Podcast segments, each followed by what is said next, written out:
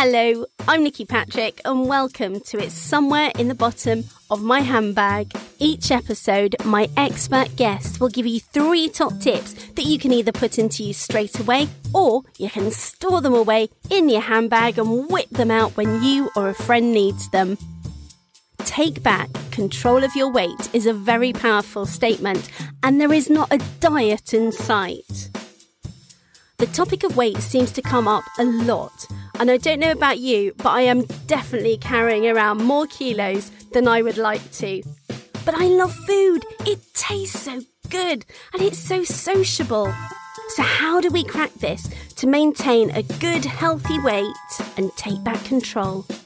I'm delighted to welcome Lisa Unger from Lisa Unger Nutrition onto the podcast today. Now, Lisa, you just make people feel so much better, don't you, in your job? I think nutritionalists are just a gift that just keeps on giving.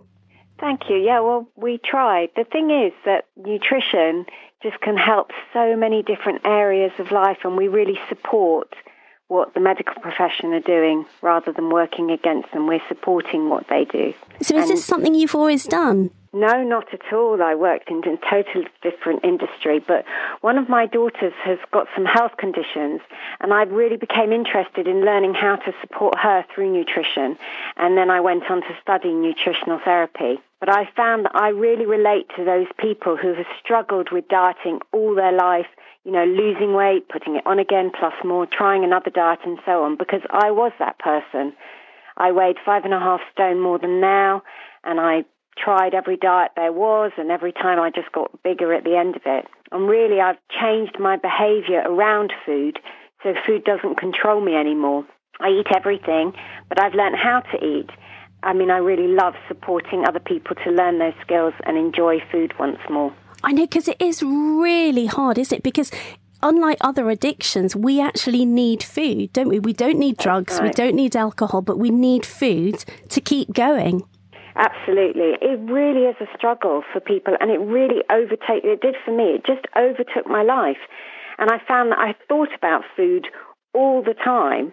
Whereas now I can think about other things. And when I do think about food, you know, I can really enjoy it and focus what I'm eating. And I really do eat everything. Well, we can't wait to hear your three top tips today. What's your first one?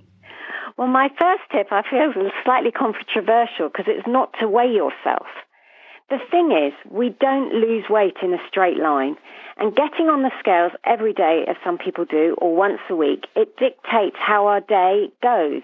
So if we've lost weight, we're happy and we can feel we can treat ourselves. And if we don't lose weight, we feel miserable and so we give up. And there are so many reasons why you might not have lost some kilos and therefore your weight may not be the best measure of success. So instead, I ask people to make specific intentions. So, for example, if your intention is to stop evening snacking while watching TV, you can slowly reduce the amount you eat. You can keep your hands busy so you're not reaching for the snack. Or you can try doing something different so you're not watching the television at all. And make intentions realistic and measurable and tackle them just one step at a time. I like that. That is such a nice one. You're so true because you can get on the scales and oh no, and then it can almost put you off and think, oh well, I'll just try again tomorrow. That's the thing. Really, they should be binned. There's so many other ways you can measure your progress. Well, thank you for that one. What's your second one? Well, my tip number two is to eat nutritious food 95% of the time. The reason that dieting so often fails is that we restrict ourselves from a lot of foods, and they're foods we love. We go out somewhere or we've had a bad day and we can't resist that food and we end up eating far more than we intended. And we often carry on eating all those naughty foods because tomorrow will be good again. There is no such thing as good and bad food. Therefore, there should be no guilt associated with eating anything. There is, however, nutritious and non nutritious food. So if you allow yourself non nutritious food some of the time, you eat it because you really want it, nibble it, eat it really slowly, and enjoy every single tiny bit. You don't need to eat the whole lot because you can have some more tomorrow or the next day. And then that, what we call naughty food, has lost its power. Because it's so true, isn't it? And I've noticed myself, we try not to make things that are treats Yeah. food wise because it does, it just gives it this, well, this desperate attraction, even more so, doesn't it? Absolutely. And what's your third tip? Well, my third tip is well, you know how you eat your dinner and you stop when you're full. And then all of a sudden you realize that actually you ate too much and you really feel uncomfortable. Well, my third tip is to eat slowly and with awareness. When food hits our stomach, it releases hormones, and they're the ones that tell our brain we're full. The trouble is, it takes 20 minutes for those messages to get there. And if we eat too quickly, we don't give the hormones enough time to reach the brain. We don't get that message we're full. And most of us do eat much too quickly. So, some really easy ways that you can slow down. If you chew your food more than we do, you know, often we're doing something, you know, we're distracted, which is actually another thing, but we're distracted and we're chewing and it's swallowing and we're on to the next bite. But actually, if you just count one time how many times you chew your food and try on add on five, just really slow it down. The food should be pulverized before it reaches your stomach. And the other thing is put your cutlery down between mouthfuls. Just anything you can do to slow it down. And as I said, really don't eat while distracted. Because they often say if you eat while you're watching TV, you're not registering how much food you're actually consuming. Not at all. And you tend to eat so much more. And the other thing is that if you're eating more slowly and so you're getting those fullness signals, you actually don't want to stop when you're completely full. You want to stop just before you're full because then you're leaving enough time again for the messages to get to your brain. You know, the other thing you could do is put three quarters of your portion on your plate and eat that nice and slowly. And then ask yourself, well, actually, do I want, do I need that extra bit or is it just out of habit? You don't have to finish everything that's- that's on your plate. But a lot of us have been brought up thinking that we do. I know, but that's the trouble, isn't it? When you were little, because it was always, you know, you just had to eat everything. So I think that three quarters tip is really helpful, isn't it? Yeah. And also, you'd have to walk back to wherever you made it to go and really think about it on the way.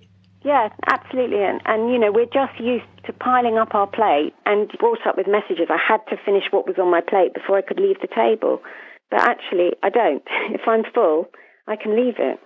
And I know when you said your first tip, do something with your hands. What sort of things have you recommended to your clients? Oh, when you're watching television, uh, tapestry is really nice. Even not that we enjoy doing it, but the ironing is something that you can do. Well, it burns off calories as well, doesn't it? Well, yeah, no, absolutely. You're standing up. It's actually good to be standing. So it's win-win, and then you get nice pressed clothes as well. Oh, lovely. Oh, thank you for all of those. So, your top tips don't weigh yourself because you can set yourself up for, oh, wow, I've done it, or it can be hideous. And we all do sort of go up and down, don't we? Depending on where we are in our cycles, you know, whether you've consumed a lot of liquid. I mean, there's so many different ways, aren't there, to sort of make a difference with your weight. So, the second one, eat nutritious food 95% of the time. So, there's no such thing as good or bad food. It's either nutritious food or not so nutritious. And your third tip, eat slowly with awareness. So count your chews and add on five. I think that's brilliant. yes, exactly. Just just slow it all down and relax. You have to be in a relaxed state to eat. Uh, otherwise, it's not going to digest. So this is all part of it. Well, thank you so much. And is uh, this how you've you. managed to maintain your weight? Absolutely. It, it really is. There's lots more. It was difficult to find just three tips, but yeah, no, absolutely. This is how I have maintained my weight, and it's been some years now. Well, well done you. Well, thank you so much for coming on today. Would you like to let us know your website? Absolutely. Thank you. It is lisaunger.nutrition.com, uh, U-N-G-E-R, and also on social media at Lisa Unger Nutrition. So there's lots of tips. I'm always putting tips and recipes and things up there as well. Thank you, Lisa. And Lisa, it was a lovely way to discover you because I found out that you've been listening to the podcast and then you Oh, just yeah. posted something on Facebook saying how much you enjoyed the podcast. And it's great that I could get you on with your three top tips. Oh, well, thank you so much for having me. It's been lovely to talk to you. Oh, it's been a complete pleasure. Well, thank you so much, Lisa. And I'm sure if you've got some more tips, we'll have to get you back on again. Thank you. oh, take care. Thank you. you.